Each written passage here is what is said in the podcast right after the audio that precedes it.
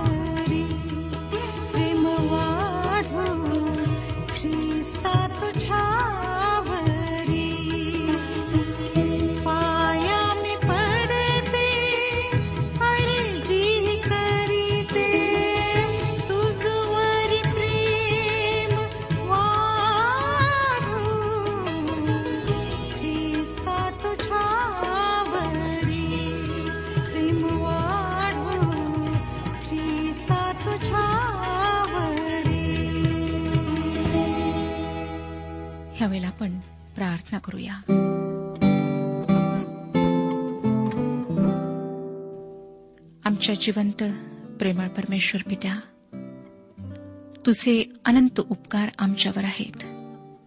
आमच्यासारख्या तुच्छ लोकांवर तू आपली कृपा आपलं प्रेम प्रकट केलेलं आहेस. जरी प्रभू आमच्या जीवनामध्ये संघर्ष आहेत दुःख आहेत निराशा आहे सर्व प्रकारची परिस्थिती आमच्या जीवनामध्ये येते तरी तू आम्हाला सोडित नाहीस. आम्हाला तू सांभाळतो. तू आम्हाला विसरलेला नाहीस. सर्व आपल्या वचनांना तू आमच्या जीवनात पूर्ण केलेले आहेस. विशेष रीतीने प्रभू आम्ही आभारी आहोत. प्रभू येशू ख्रिस्तासाठी ज्याने आमच्या सर्व पापांकरिता वधस्तंभावर स्वतःचा प्राण दिला. आमच्या पापांना स्वतःवर घेतले पवित्र रक्त आमच्याकरिता सांडवले.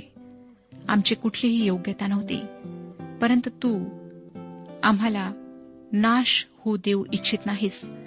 म्हणून हे सर्व तू आमच्याकरिता केलेस. खरोखर प्रभू तू महान आहेस. आज आम्हातील प्रत्येकाला स्पर्श कर. जे शारीरिक विकार आहेत ते आपल्या सामर्थ्याने दूर कर.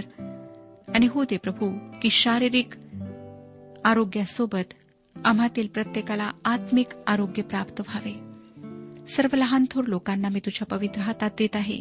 आणि हीच प्रार्थना करीत आहे की तू प्रत्येकाला आशीर्वादित कर. ही लहानशी प्रार्थना तारणाऱ्या प्रभू यशू ख्रिस्ताच्या गोड आणि पवित्र नावात मागितली आहे. म्हणून तो ऐक. आमेन.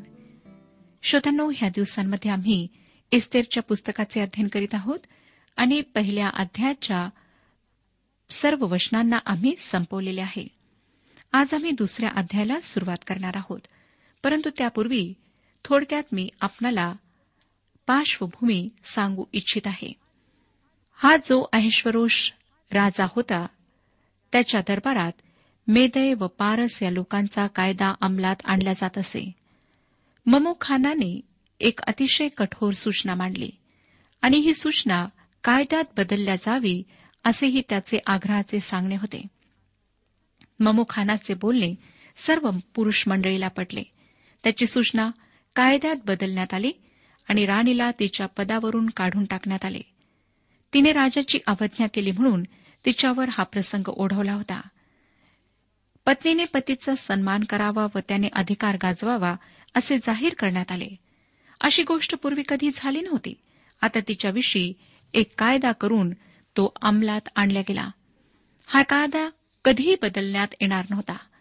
असं वाटतं श्रोत्यानो की अहेश्वरोष राजामध्ये काहीतरी मानसिक विकृती किंवा बिघाड असावा. आपल्याला आठवतच असेल की हा राजा सर्वात मोठे लष्कर घेऊन फार फार दूरपर्यंत गेला. तसेच तीनशे जहाजांचा ताफा घेऊन तो आला व सलामी या ठिकाणी तो संपूर्ण ताफा समुद्रामध्ये बुडाला. या माणसाने वेडाच्या भरात त्याची जहाजे बुडविली म्हणून आपल्या कमरपट्ट्याने लाटांवर मारले. आताही त्याने असला विचित्र कायदा अंमलात आणला. इतर सत्ताधीशांप्रमाणे या सत्ताधीशातही काहीतरी भयंकर उणीव होती. एका देशाचा ईडी अमीन हा जो सम्राट होता त्याच्यात काहीतरी मोठी मानसिक विकृती होती. असे म्हणतात की ईडी अमीन नरमास भक्षक होता व त्याच्या घरात फ्रीजमध्ये मानवी डोकी ठेवलेली असत. ते त्याचे आवडते खाद्य होते.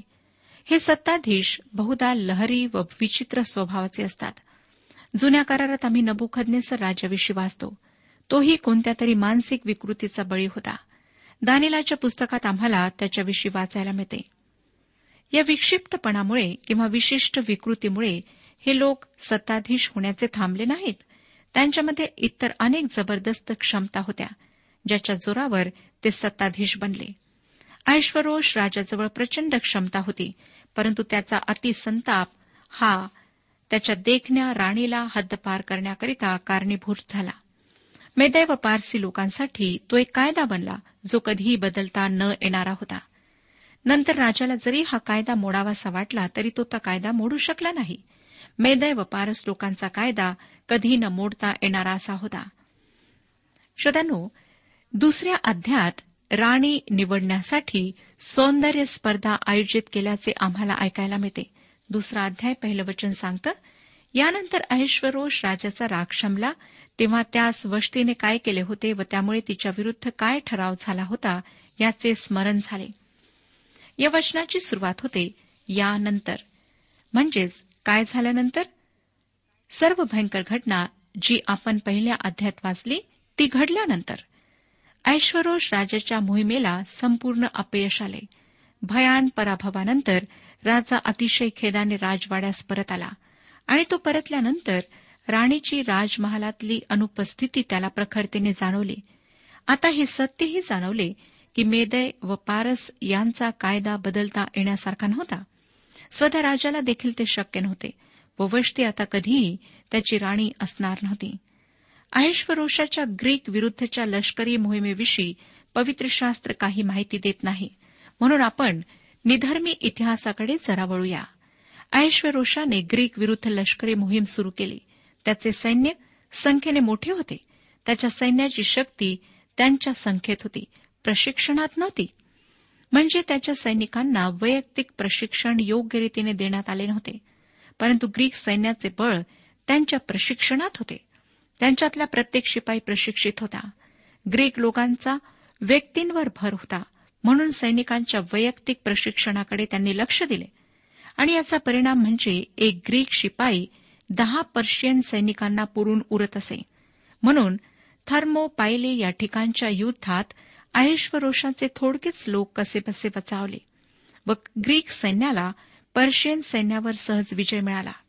हा ऐश्वरोषाचा पराभव दुर्दैवी होता. परंतु श्रोत्यानो परमेश्वराचा सर्व गोष्टींवर ताबा होता. आणि त्याच्या योजनेनुसार पर्शियन लोकांपासून ग्रीक लोकांकडे सत्तांतर होणार होते. त्याच्या या दारुण पराभवानंतर ऐश्वरोष आपल्या राजवाड्यात निराशाने शतपावली करीत होता. तो वष्टी राणीविषयी विचार करीत होता. परंतु जो कायदा बनविण्यात आला होता तो कधीही मोडता येण्याजोगा नव्हता. त्याने आपल्या देखण्या पत्नीला दूर केले होते व आता इच्छा असूनही तो तिला आपलेसे करू शकणार नव्हता. त्याच्या दासांचे त्याच्याकडे लक्ष होते. ते त्याची मनस्थिती जाणत होते व त्याविषयी काहीतरी करायला हवे हे त्यांना समजत होते. ज्या विश्वामध्ये श्रोत्यानो ज्या समाजामध्ये दयेला व क्षमेला जागा नाही तो समाज किती क्रूर असावा हे या परिस्थितीवरून आम्हाला समजते. राजाला आता कितीही दुःख झाले असले तरी त्याचा आता फायदा नव्हता. तो स्वतःच निर्माण केलेल्या अडथळ्याला आता दूर करू शकत नव्हता. स्वतःची चूक सुधारण्याचा कोणताही मार्ग त्याच्यासमोर नव्हता. दुसरं आणि तिसरं वचन पुढे आम्हाला सांगतं मग त्याची सेवा चाकरी करणारे त्याचे सेवक त्यास म्हणाले राजासाठी तरुण व सुंदर कुमारीचा शोध करावा. राजाने आपल्या सर्व प्रांतात अंमलदार नेमावे. त्यांनी सर्व सुंदर व तरुण कुमारी शुशन राजवाड्यातील अंतपुरात जमा करून राज स्त्रियांचा रक्षक खोजा जो हेगे त्याच्या स्वाधीन कराव्या आणि त्यांच्या शुद्धतेकरिता जरूर असलेली साहित्य त्यास द्यावी. श्रोत्यानो राजा खरोखर एकाकी वल्हरी झाला. हे त्याच्या मंत्रिमंडळाच्या लक्षात आले. त्यांनी एका सौंदर्य स्पर्धेचे आयोजन करण्याची सूचना दिली. व सर्व राज्यातून सुंदर कुमारिकांना शोधून त्यासाठी राजवाड्यात आणण्याविषयी सुचवले. मला खात्री आहे की त्यासाठी शेकडो तरुणींना निवडण्यात आले असावे. चौथं वचन मग त्यापैकी जी कुमारी राजाच्या मनास येईल ती वस्तीच्या ठिकाणी राजाची पट्टराणी व्हावी. ही गोष्ट राजास पसंत पडून त्याप्रमाणे त्याने केले. श्रोत्यानो या स्पर्धेचा राजा एकटाच न्याय करणार होता. सर्वात सुंदर तरुणी कोण हे तो एकटाच ठरविणार होता. पाचवं वचन शुशन राजवाड्यात मर्दखय बिन याईर बिन शिमई बिन किश या नावाचा एक बन्यामिनी यहुदी होता.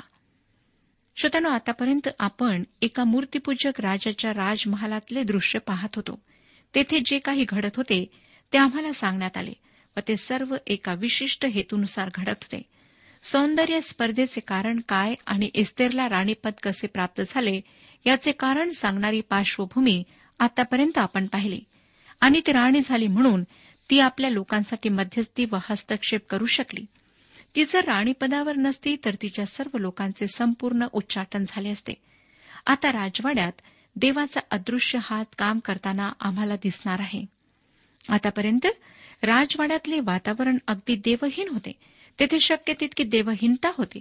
नियमितपणे दारूबाजी तेथे चालत असे परंतु या सर्व गोष्टी परमेश्वर आपल्या ताब्यात घेणार होता. तो आता घटना अशा प्रकारे घडू देत होता की त्याच्या लोकांच्या वतीने कोणीतरी हस्तक्षेप करणारे राजवाड्यात असेल. कोणी असे म्हणेल की सौंदर्य स्पर्धांना परमेश्वराची मान्यता आहे. मला नाही वाटत श्रोत्यानो. त्याची ह्या गोष्टींना मान्यता आहे. परंतु जेव्हा त्याचा पुत्र किंवा कन्या त्याच्या इच्छेबाहेर जाते तेव्हा तो त्याला अमान्य असलेल्या अनेक घटना घडू देतो आणि या सर्व घटना तो डावलून टाकतो. एस्तेरच्या या लहान पुस्तकातून आम्हाला देवाचे हे सामर्थ्य पाहायला मिळते. आज अनेक ख्रिस्ती लोक देवाच्या इच्छेच्या बाहेर आहेत. ते देवापासून असलेल्या मार्गदर्शनानुसार चालत नाहीत तरीही देव त्यांना आपल्या ईश्वरी योजनेनुसार चालवतो. या गोष्टीचे विवरण एस्तेरचे पुस्तक आम्हाला देते. खरे तर आमची खरी कथा या मर्दखयाच्या उल्लेखापासून सुरू होते. तो राजे घराण्यातला शौलाच्या घराण्यातला बन्यामिनाच्या कुळातला होता. आता प्रश्न हा आहे की तो या राजवाड्यात काय करीत होता? सहावं वचन बाबेलचा राजा नबुखदनेसर याने यहुदाचा राजा यखन्य याचबरोबर जे लोक एरुश्लेमाहून पकडून नेले होते त्यापैकी हा एक होता. देवाने आपल्या लोकांना त्यांच्या देशात परत जाण्याची परवानगी एशया संदेष्टाने विदित केल्याप्रमाणे दिली. कोरेशाने त्यांना परत जाण्याची परवानगी दिली. आणि जे देवाच्या इच्छेनुसार चालणारे होते ते पॅलेस्टाईनला परत गेले. त्यांची संख्या फार थोडी होती. बाबेलोनात राहिलेल्यांची संख्या जास्त होती. मर्दखाय त्यांच्यापैकी एक होता. तो आपल्या देशात असायला हवा होता परंतु राजाच्या राजवाड्यात होता. अनेकदा देव आपल्या लोकांच्या कल्याणासाठी त्यांच्या चुकांकडे लक्ष न देता व काही अप्रिय घटनांना त्यांच्या जीवनात येऊ देतो. तो आपल्या लोकांवर लक्ष ठेवून असतो व त्यांचा पूर्ण नाश होण्यापूर्वी तो स्वतःहून त्यांचे तारण करतो. त्यांना संकटामधून मुक्त करतो. श्रोत्यानो आमचा परमेश्वर खरोखर महान आहे. त्याच्या योजना महान आहेत. मर्दखय एरुश्लेमेस परतला नाही. आता पुढे सातवं वचन पहा काय सांगतं? त्याने आपल्या चुलत्याची कन्या हदस्सा उर्फ एस्तेर हिचे पालन पोषण केले होते. तिला आईबाप नव्हते. ती मुलगी सुंदर व रूपवती होती. तिचे आईबाप मेल्यावर मर्दखयाने तिला स्वतःच्या मुलीप्रमाणे सांभाळले होते. मर्दखयाची नोकरी सरकारी होती. तुम्हाला आठवतच असेल श्रोत्यानो की योसेफाला ही मिस्रात सरकारी नोकरी होती. परंतु तो त्या ठिकाणी देवाच्या थेट इच्छेनुसार होता. तसेच बाबिलोनाच्या दरबारात दानेलाने असावे हे देखील देवाच्या इच्छेनुसार होते. परंतु मर्दखय देवाच्या प्रत्यक्ष किंवा थेट इच्छेप्रमाणे चाललेला नव्हता. एस्टेटचे पुस्तक देवाच्या योजनेचे एक सुंदर उदाहरण आहे. या पुस्तकात आपण पाहणार आहोत की मर्दखय जरी देवाच्या इच्छेबाहेर असला तरी आता त्याला ईश्वरी योजनेनुसार देवाच्या इच्छेमध्ये कशा प्रकारे आणल्या जाते? मर्दखय मदतीसाठी देवाकडे पाहत नव्हता? आणि तो व त्याचे लोक देवाकडे मदतीसाठी वळतील अशी वेळ आली तरी ते देवाकडे वळले नाहीत. या पुस्तकात प्रार्थनेचा उल्लेख नाही कारण हे लोक देवाच्या इच्छेबाहेर होते. मर्दखाय व एस्तेर दोघे या पुस्तकात फार गाजावाजा करून समोर येत नाहीत. या नाटकातला त्यांचा प्रवेश फार साधारण असला तरी त्यांची व्यक्तिमत्वे भारदस्त आहेत. मर्दखयाला बहुतेक लहान असताना बंदिवान करून नेण्यात आले होते. जेव्हा दुसऱ्या वेळेस एरुश्लेमेतून बंदिवानांना कैद्यांना बाहेर काढण्यात आले त्यावेळेसच्या कैद्यांच्या तुकडीत तो असावा. हे यखन्या किंवा यहो याखिनाच्या काळात झाले. पहिल्या तुकडीमध्ये राजे मंत्री अधिकारी व उच्चभ्रू लोकांना धरून देण्यात आले. त्यापैकी दानियल एक होता.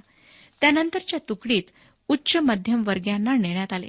त्यापैकी मर्दखय एक होता. तिसऱ्या हद्दपार झालेल्यांच्या तुकडीच्या रवानगीनंतर एरुश्लेम बेचिरा करण्यात आले व मागे केवळ गरीब लोक देशात राहिले. नबुखदनेसरने बाबिलोनाला ज्यांना कैद करून नेले त्यातील मध्यम वर्गीयांपैकी मर्दखय एक होता. त्याची एक तरुण चुलत बहीण होती जिच्या आईवडिलांना बहुतेक ठार करण्यात आले होते. कारण नबुखदनेसरने जेव्हा एरुश्लेम शहर काबीज केले तेव्हा हजारोंना ठार करण्यात आले. एस्तेरचे इब्री नाव होते हदस्सा म्हणजे तारा. ती खरोखर तारकाप्रमाणे होती व पवित्र शास्त्रानुसार ती अतिशय सुंदर होती. मर्दखायाने तिचे स्वतःच्या मुलीप्रमाणे पालनपोषण केले होते. तिच्याजवळ असलेली सर्वात मोठी जमेची बाजू होती तिचे सौंदर्य. जेव्हा ऐश्वरोषासाठी राणी निवडायची आहे अशी घोषणा करण्यात आली तेव्हा मर्दखायाला त्याविषयी फार उत्सुकता वाटली. त्याचे काम राजवाड्यातले असल्यामुळे राणीपदाच्या निवडीसाठी देशाच्या कानाकोपऱ्यातून आलेल्या सुंदर मुली तो पाहू शकला. मला वाटतं त्याने त्यांची तुलना इस्तेर बरोबर केली असावी आणि त्याला खात्रीने वाटले असावे की कोणीही एस्तेरच्या सौंदर्यावर मात करू शकणार नाही. आठ आणि नऊ वशने राजाची आज्ञा व त्याचा ठराव प्रसिद्ध झाल्यावर बहुत कुमारी शुषण राजवाड्यात हेगेच्या हवाली करण्यात आल्या.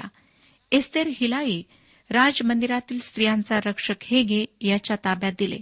ती तरुण स्त्री त्याला पसंत पडली व तो तिजवर प्रसन्न झाला. त्याने काही एक विलंब न लाविता तिच्या शुद्धतेच्या वस्तू तिचे भोजन पदार्थ आणि तिला साजतील अशा सात सख्या राजवाड्यातून दिल्या.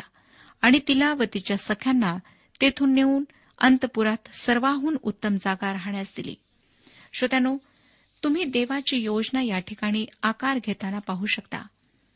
मर्दखयाने या सौंदर्य स्पर्धेत आपल्या तरुण चुलत बहिणीचेही नाव नोंदले. या परिस्थितीमध्ये आपण देवाचा सहभाग पाहू शकतो. तिच्या बाबत स्त्रियांचा रक्षक हेगे हा खुश झाला. तिने त्याची दया प्राप्त केली आणि तिला अधिक सुंदर बनवण्यासाठी ज्या ज्या गोष्टींची गरज होती त्या त्या गोष्टी त्याने पुरविल्या. दहापवचन सांगतं एस्तेरने आपले गणगोत सांगितले नाही. तिने ते सांगू नये असे मर्दखायाने तिला बजावून सांगितले होते. लक्षात ठेवा श्रोत्यानो की या ठिकाणी यहुदी लोक बंदिवासात होते आणि सेमेटिक वंशाच्या लोकांचा द्वेष सर्व जगभर होत आलेला आहे आणि त्याला हा देश अपवाद नव्हता. तुम्हाला माहितच आहे की नोहाच्या तीन पुत्रांपासून मानवजातीचे तीन वंश आहेत. त्यापैकी शेमापासून जो वंश आहे त्यात यहुदी लोकांचा समावेश आहे किंवा यहुदी शेमाचे वंशज आहेत. या वंशाच्या लोकांचा नेहमीच तिरस्कार करण्यात आलेला आहे. याच कारणासाठी नबुखदने सरने इरुश्लेम उद्ध्वस्त केले. त्यानेच त्यांना बाबिलोनास आणले. आता तो राहिला नव्हता परंतु त्याच्या जागेवर दुसऱ्या राष्ट्राचा राजा होता. तरीही यहुद्यांविरुद्धचा तिरस्कार या राष्ट्रातही होता. मर्दखाय या बाबतीत फार संवेदनशील असल्यामुळे त्याने एस्तेरला तिचे राष्ट्रीयत्व न सांगण्याचा इशारा दिला. तिचे या बाबतीतले मौन धर्माला नाकारण्याप्रमाणे होते कारण युगानुयुग हे लोक त्यांच्या धर्मामुळे ओळखल्या जात होते. ज्यावेळेस एस्तेर व मर्दखायाने स्वतःचे राष्ट्रीयत्व नाकारले त्याच वेळेस त्यांनी त्यांचा धर्मही नाकारला. बंदिवासाच्या देशात राहत असल्याने ते देवाच्या इच्छेविरुद्ध चालत होते. आजही अशीच परिस्थिती आम्हाला आढळते.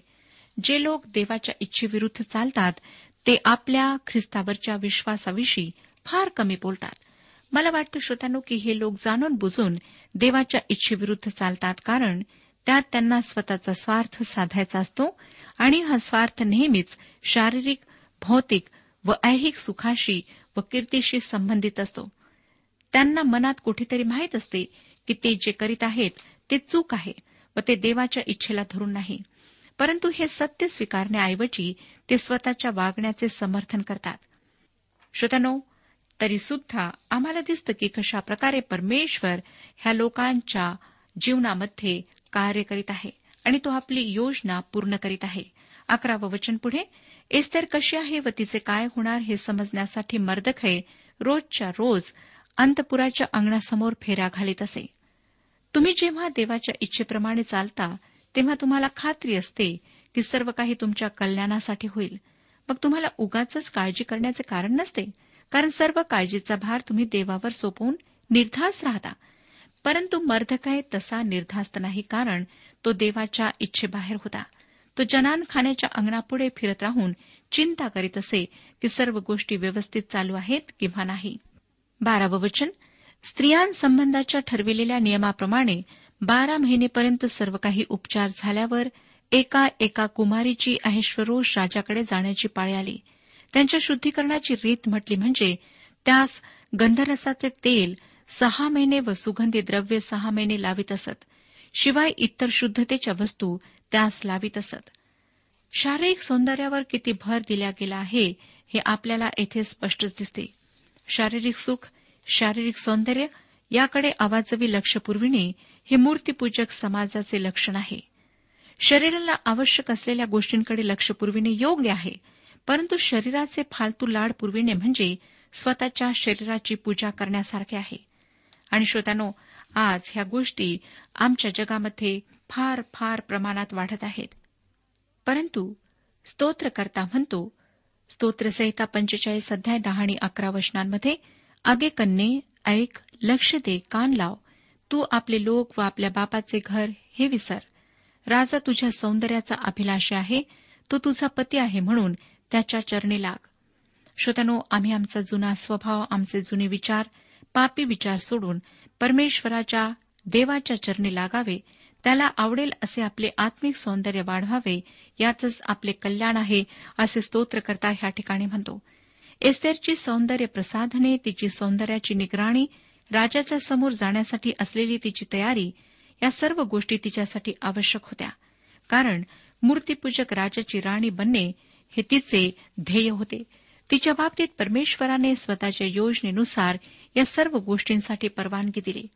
सौंदर्य स्पर्धेत तिचा प्रवेश व सर्व स्पर्धकांची देखरेख करणारा माणूस याची तिच्यावरची कृपा या सर्व गोष्टी परमेश्वराने घडवून आणल्या होत्या. हेगे जो स्त्रीरक्षक होता त्याला इस्तेरच्या विजयाची खात्री पटली असणार म्हणून त्याने तिची विशेष काळजी घेतली. ही गोष्टही देवाच्या कार्यक्रमातली पुढची पायरी होती. तो एक अपघात नव्हता. एस्तेरच्या जीवनात ईश्वरी योजना पूर्ण होत होती. नंतर तेरा आणि चौदा वचने पुढे सांगतात कुमारीने राजाकडे जाण्याचा प्रकार असा. अंतपुरातून राज मंदिरात जाताना जे काही ती मागे ते तिला देण्यात येई. संध्याकाळी ती जात असे आणि सकाळी ती उपपत्नीचा रक्षक राजाचा खोजा शाश गज याच्या देखरेखीखाली दुसऱ्या अंतपुरात जाई. राजाने तिचवर प्रसन्न होऊन तिचे नाव घेऊन बोलाविल्या वाचून ती पुनरुपी त्याचकडे जात नसे. श्रोत्यानो अशा प्रकारे ही सौंदर्य स्पर्धा पूर्ण होत होती. श्रोतनो ह्या स्पर्धेत जर एस्तेर विजेती ठरली नसती तर ती पर्शियाच्या राजाची एक उपपत्नी बनून राहिली असती. एका यहुदी तरुणीसाठी ही एक अत्यंत लज्जास्पद गोष्ट होती. याच कारणामुळे मर्दखय काळजीत पडला होता. मला खात्री आहे की पुढच्या अध्ययनात आपण अवश्य भाग घ्याल. परमेश्वर आपणा सर्वांस आशीर्वाद देऊ आजच्या उपासना कार्यक्रमात परमेश्वराच्या जिवंत वचनातून मार्गदर्शन आपण ऐकलं. आजच्या या वचनातून आपणास काही आशीर्वाद मिळाला असेल यात काही शंका नाही. सुदैव हो, जीवनविषयक काही शंका असल्यास किंवा काही प्रश्न असल्यास किंवा काही प्रार्थना निवेदन असल्यास पत्राद्वारे आम्हास अवश्य कळवा. आम्हाला अगदी आनंदच होईल. पत्र व्यवहारासाठी आमचा पत्ता लिहून घ्यावा.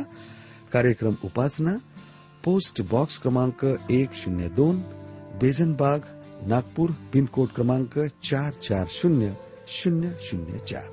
आमचा ईमेल ॲड्रेस आहे Marathi T T B at radio eight eight two dot com.